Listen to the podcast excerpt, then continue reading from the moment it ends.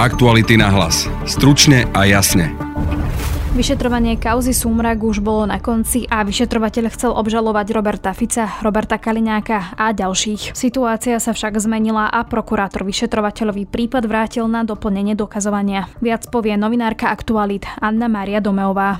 No najdôležitejší je ten moment a David Lindner ako obhajca e, týchto dvoch obvinených to aj včera povedal, že e, zrejme prikročia k 363 o ktorú sa už pokusili v minulosti, ale vtedy vlastne im eh, Maro Žilinka odkázal, že si podali eh, ten návrh predčasne. Utečenci z Ukrajiny stále potrebujú materiálnu pomoc. Tu však od augusta dostáva menej Ukrajincov. V druhej téme podcastu budete počuť reportáž z Centra humanitárnej pomoci v Bratislavskom auparku. Tým, že sa zmenila skladba odberateľov, tak sme sa viac sústredili na to, aby boli veci pre deti. Práve počúvate podcast Aktuality na hlas a moje meno je Denisa Hopková. Každý 20. Slovák pracuje v oblastiach, ktoré sú naviazané na automobilový priemysel. Každý druhý Slovák je odkázaný na plyn z Ruska. Úplne každý obyvateľ Slovenska dlhuje cez záväzky vlády už viac než 11 tisíc eur. Upozorňujeme na problémy a hľadáme riešenia. Aktuality SK. V štúdiu vítam kolegyňu a investigatívnu novinárku Anu Mariu Domeovú a témou bude kauza Sumrak. Vitaj. Dobrý deň. Kauza Sumrak sa týka Roberta Fica či Roberta Kaliňáka, ale pripomeňme si, že kto je ešte v tejto kauze obvinený a z čoho? V tejto kauze by mali byť stále obvinení. Nepoznáme roz- výsledok rozhodovania o stiažnosti, ale boli teda pôvodne obvinení aj Tibor Gašpar a jeho príbuzný Norbert Peder a sú obvinení z, vlastne z toho, že fungovali ako zločinecká skupina a potom sú tam aj tie trestné činy vyzradenia daňového tajomstva. To sa týka prípadu e, bývalého prezidenta Andreja Kisku sú tam vlastne ako keby dva nové momenty v tej kauze a ja by som začala tým prvým a to je, že vlastne poverený zástupca špeciálneho prokurátora Ladislav Masar rozhodol o stiažnostiach Roberta Fica a Roberta Kaliňáka proti uzneseniu o vznesení obvinenia. Vysvetli, že čo vlastne teda hovorí Robert Fico a Robert Kaliňák o tej kauze, že čo vlastne obsahovali tie ich stiažnosti. Oni považujú to stíhanie za nezákonné, namietali množstvo vecí v tých svojich stiažnostiach. Zrejme popri tom kritizovali aj to, že samotný ten proces rozhodovania bol podľa nich eh, pridlhý, stiažovali sa na prieťahy, ale naopak úrad špeciálnej prokuratúry argumentoval, že ani na strane vyšetrovateľa, ani na strane dozorujúceho prokurátora k žiadnym prieťahom nedošlo a aj e, samotný doktor Masar vlastne rozhodol e, v lehote takej internej, ktorú na úrade špeciálnej prokuratúry e, majú. Rozhodol teda včera, ale obsah toho jeho rozhodnutia nepoznáme pretože úrad špeciálnej prokuratúry povedal, že bude informovať až potom, ako doručí uznesenia oprávneným osobám, čiže obvineným v tomto prípade aj ich advokátom a vyšetrovateľovi. Ale môžeme sa domnievať, že tým stiažnostiam nevyhovel, minimálne nevyhovel v plnej miere a že sú naďalej obvinení. Napriek tomu, že generálny prokurátor v pondelok 1. augusta konštatoval v politickom procese proti Smeru pod názvom Súmrak vážne prieťahy, Lipšic poslal svojho nadriadeného pána Žilinku jemne povedané do hája.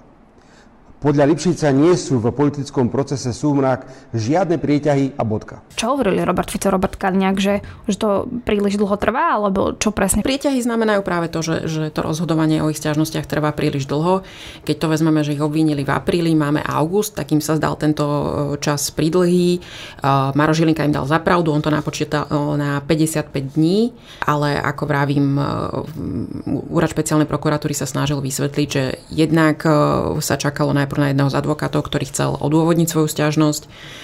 Jednak potrebuje svoj čas vyšetrovateľ, aby tie stiažnosti vyhodnotil a sám rozhodol a rovnako potrebuje čas aj prokurátor, aby e, rozhodol, takže tam stoja vlastne dva názory proti sebe. Čo teda pre Roberta Fica a Roberta Kaliňaka znamená to, že už sa rozhodne o tých ich stiažnostiach v praxi?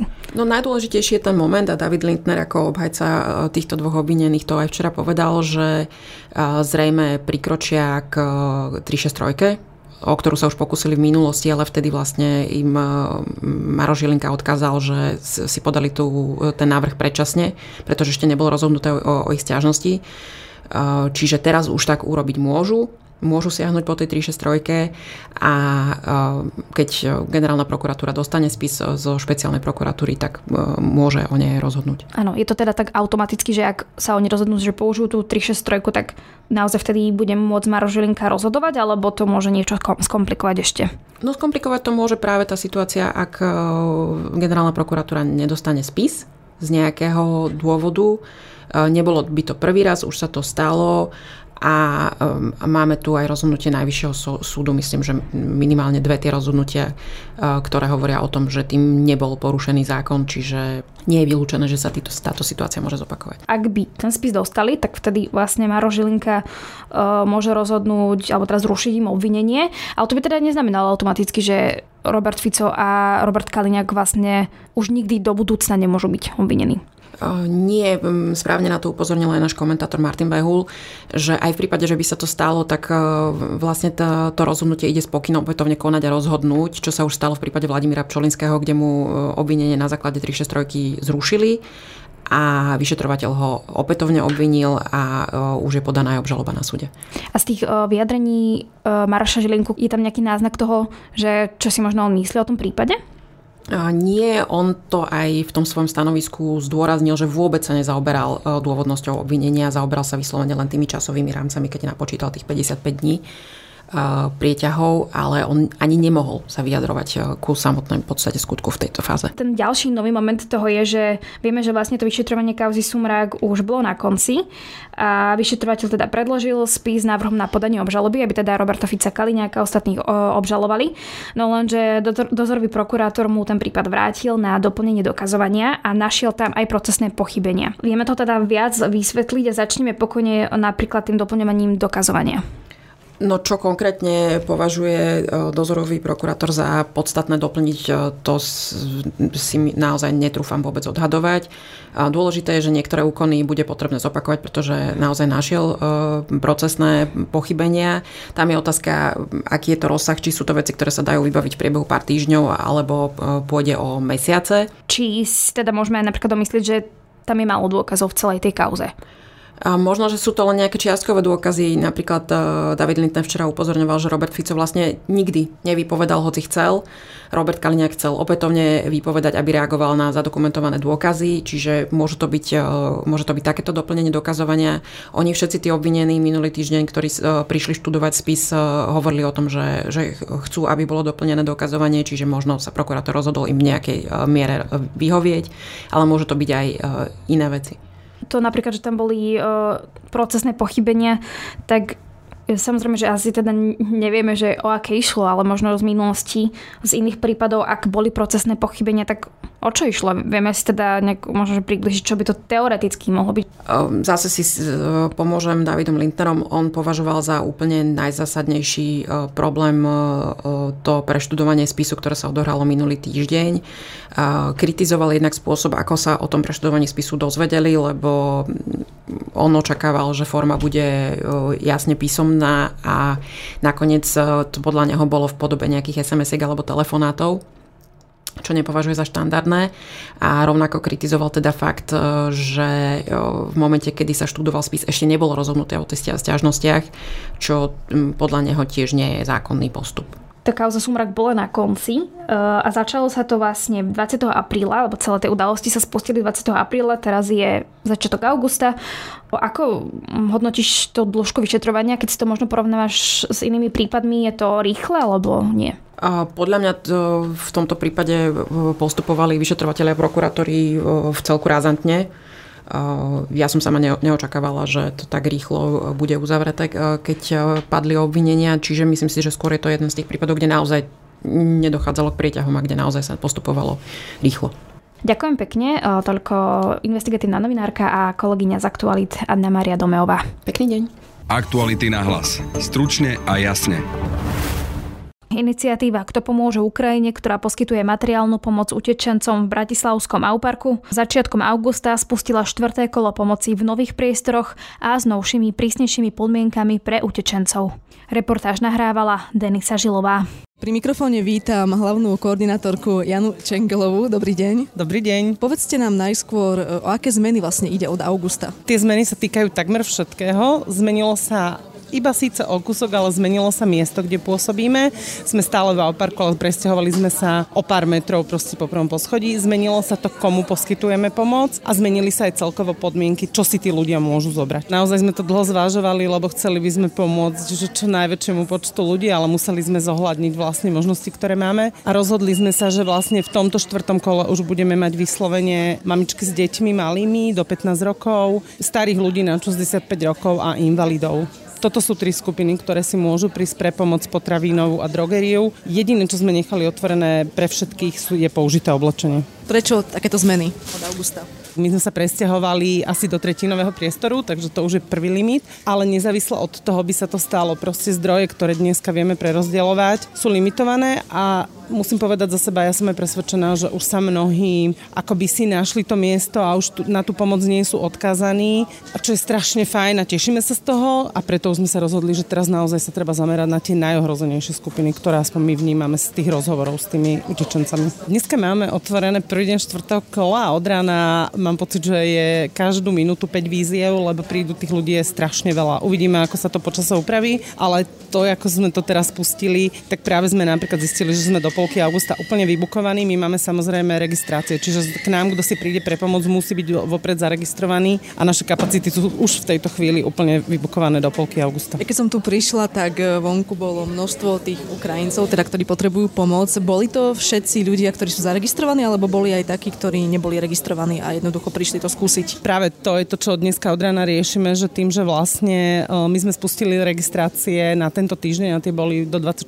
hodín vlastne zaplnené a my sme druhé kolo vlastne toho ďalšieho týždňa otvárali včera, že o polnoci, tak mnohí mali včera tú skúsenosť, že im to nešlo. Takže dneska chodili a snažili sa nás vlastne akoby poprosiť, aby sme im pomohli s tou registráciou, prípadne v ideálnom prípade, aby sme im dovolili si prepomoc. Takže to sú tí ľudia, ktorí tu dneska sú. My máme nejaký limit na hodinu a ten by tu nespôsoboval to, že by ste videla tie davy, ktoré tu stoja, takže my sa s tým popasujeme. Aký je limit? Zhruba máme 100 ľudí denne. Ono to súvisí trochu aj s tým, že my sme začali robiť také aktivity, že sa ich aj pýtame, že čo by potrebovali. Dneska sme tu mali tehotnú mamičku, ktorá by potrebovala postielku. Čiže my si zapíšeme jej dopyt. Včera tu bol manželský pár, ktorý by chcel zarovať do, do postielku, takže ich spájame. Práve preto to sme sa rozhodli, že už nebudeme mať viac ako 100 ľudí denne. Ešte sa opýtam predtým, než sa posunieme, lebo chcem toto vidieť. Ako je to s dobrovoľníkmi? Je ich menej? S obrovskou vďakou to sledujem vždy, keď tá tabulka sa dá, že je ich možno menej, my ich ale aj menej potrebujeme, ale na to, ako sme mali veľkú obavu vtedy, keď ste to aj vy bola pred letom, tak to sa našťastie nepotvrdilo. Vždy sa vieme dohodnúť a je tu vytvorený neuveriteľný tým dobrovoľníkov, či ukrajinských alebo slovenských. Naozaj nie je to, že by sme mali s tým nejaký extra problém, za čo sme extra vďační. Ako sú tam nejaké momenty, kedy je to také ťažšie, možno, že niektoré dobedia alebo tak, ale vždy sa nám to na konci dňa nejak podarí vykryť. A je to tak, že sa striedajú e, dobrovoľníci, že ráno je, sú tu niektorí a potom po obede prídu v podstate ďalší, alebo je to tak, že niektorí sú aj od rána do večera? To je veľmi vzácne, dokonca si na taký prípad nespomínam. Ono je to jednak fyzicky veľmi náročné, ale aj e, tie požiadavky, ktoré na tých, na tých dobrovoľníkov sú chladené, nie sú úplne jednoduché. Aby to 12 hodín je asi veľmi náročné, čiže nie, to sú niekedy trojhodinové, niekedy 6 hodinové smeny, ale striedajú sa. Môžem sa vás zapýtať, vy ste, vlastne vy ste tu od začiatku už od, v tomto centre Skoro pomáhate? úplne od začiatku, áno. A čo je vašou prácou? No, väčšinou pracujem na sklade, pretože pra, veľmi rád pracujem fyzicky a hlavne sem chodím, pretože je tu styk s Ukrajincami.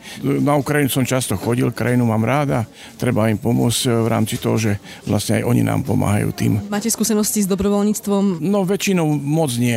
Väčšinou som robil s deťmi, ale to nebolo na takejto báze. Prvýkrát v podstate? Aj, áno, v podstate prvýkrát. Ďakujem. Ako dlho ste dobrovoľničkou v tomto centre? Od marca, od začiatku. Áno, od začiatku marca my tu spolu chodíme. A toto je vlastne vaša prvá skúsenosť v tomto centre? Áno. Aj vaša? A ja som bola dobrovoľníčkou v jednom oz asi 6 rokov, takže toto nie je úplne moja prvá skúsenosť, ale predtým som organizovala rôzne kampane a tu ako keby pomáham so všetkým, takže je to určite iné, ale v podstate pocit je ako keby rovnaký. Pomáham tým, ktorí to potrebujú. Tak sa posuňme ďalej. Ako ste spomínali už na začiatku, to som si všimla aj ja, keď som prišla, že je to trošku menší priestor, ako to bol e, tých starých priestoroch. Ako sme vošli dovnútra, tak teraz sme vlastne v sklade, skladovom. Áno, teraz sme niektoré tie funkcie, ktoré sme tam mali rozčlenené a bolo ich treba, lebo bolo tých darcov niekoľko sto denne a teraz sú v desiatkách, tak sme ich skumulovali. Čiže náš sklad je zároveň teraz aj e, triediacou miestnosťou. Čiže teraz sme v takom sklade aj v triediacej miestnosti spolu. Čiže teraz tu máme vlastne či už z medzinárodných zbierok, alebo uh, niečo nám posunuli z Čiech, alebo tak. Čiže teraz tu aktuálne máme takmer všetko, čo potrebujeme. Čiže máme zásoby plienok, máme zásoby drogerie a toto sú krabice vlastne s takými základnými potravinami. Ale ten sklad je rozdelený akoby na čas potravín a na čas, na čas drogistických vecí. Tak vidíme tu klasika múka, kukurica, nejaké konzervy, hrách, cestoviny. Teraz neviem, či to sú sladkosti Mila, alebo či tam... Áno, áno, áno, áno. Ono, e, teraz to už funguje tak, že my vlastne máme niekoľko, za, za tie posledné týždne, niekoľko darcov, ktorí nám, ale to teda fungovalo to tak vždy, ale aj teraz to funguje. Čiže niekto nám priniesie veľa krabic z Mily. Teraz sme ju napríklad spomenuli. Takže áno, to, čo vidíte, je, že nám niekto podaruje a my to potom rozdávame. Viete už dopredu povedať, že bude aj nejaké piate kolo, alebo to ešte je predčasné o tom hovoriť? Je veľmi vysoko pravdepodobné, že bude, ale neviem to povedať. Ako vyzerá, že by mohlo byť piate kolo, ale my sami nevieme úplne odhadnúť, že koľko je tu aktuálne tých, ktorí potrebujú to, túto našu pomoc. Lebo my síce máme nejaké nami zozbierané dáta, len nevieme, koľko z tých ľudí odišli a podobne, takže my uvidíme podľa toho, že ke, lebo zatiaľ to vyzerá ako úplná divokosť, že tých, ktorí potrebujú tú pomoc, tá skupina tých naj najohrozenejších, tak je početnosť nás prekvapila. Vôbec sa nám toto ešte nikdy nestalo, že by sme boli na dva týždne dopredu beznádejne vybukovaní. Mm. Takže uvidíme. Nová skúsenosť asi aj pre vás.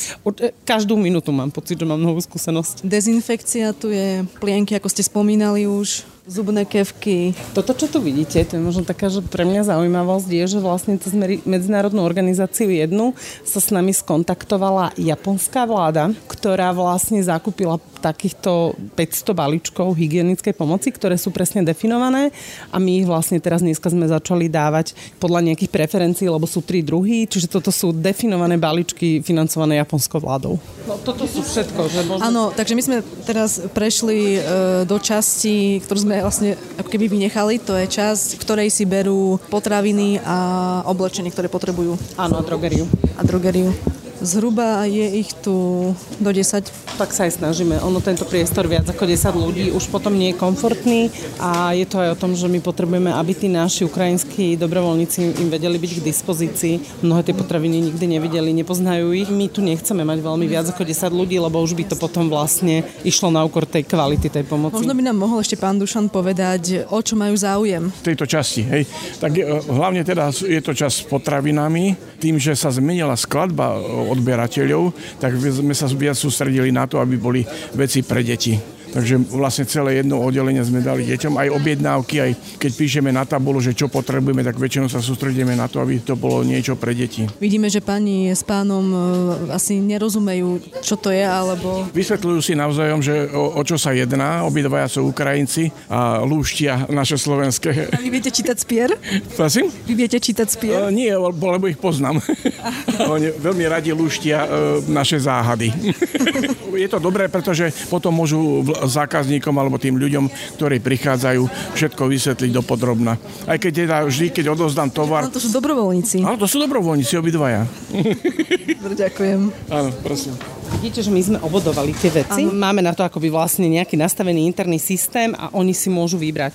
Čiže nehovorím im, že ty si musíš zobrať kukuricu a hrách, keď chceš zober si dva hrachy, ale aby ti ten počet bodov, na ktorý ti vznikol nárok, sedel. Tuniak je za 20 bodov, e, sardinky za 10, Áno. hrách, kukurica za 10. Čím hodnotnejší tovar, tým viac bodov. Napríklad med e, má hodnotu tento konkrétny 50 bodov. Išlo nám o to, aby sa ten med si zobral ten, kto ho naozaj chce ale môže sa stať, že u niekoho je to takmer polovica toho jeho rozpočtu, to nazvem, ale necháme to na ňom, či si ho zoberiem. Chodievajú, alebo teda respektíve registrujú sa utečenci aj e, z iných miest ako z Bratislavy? Áno, a dokonca čím ďalej, tým viac, kým úplne na začiatku to bolo nejaké iné, tak v tomto kole to veľmi citeľne vnímame. Už aj za tieto prvé hodiny, ktoré máme za sebou, sme tu mali niekoľko, niekoľko záujemcov, utečencov, ktorí proste sú z úplne iných častí Slovenska a plus e, nám píšu aj cez našu facebookovú stránku dotazy, že či môžu prísť, že včera večer ma napadne, že sú z Novej Bane,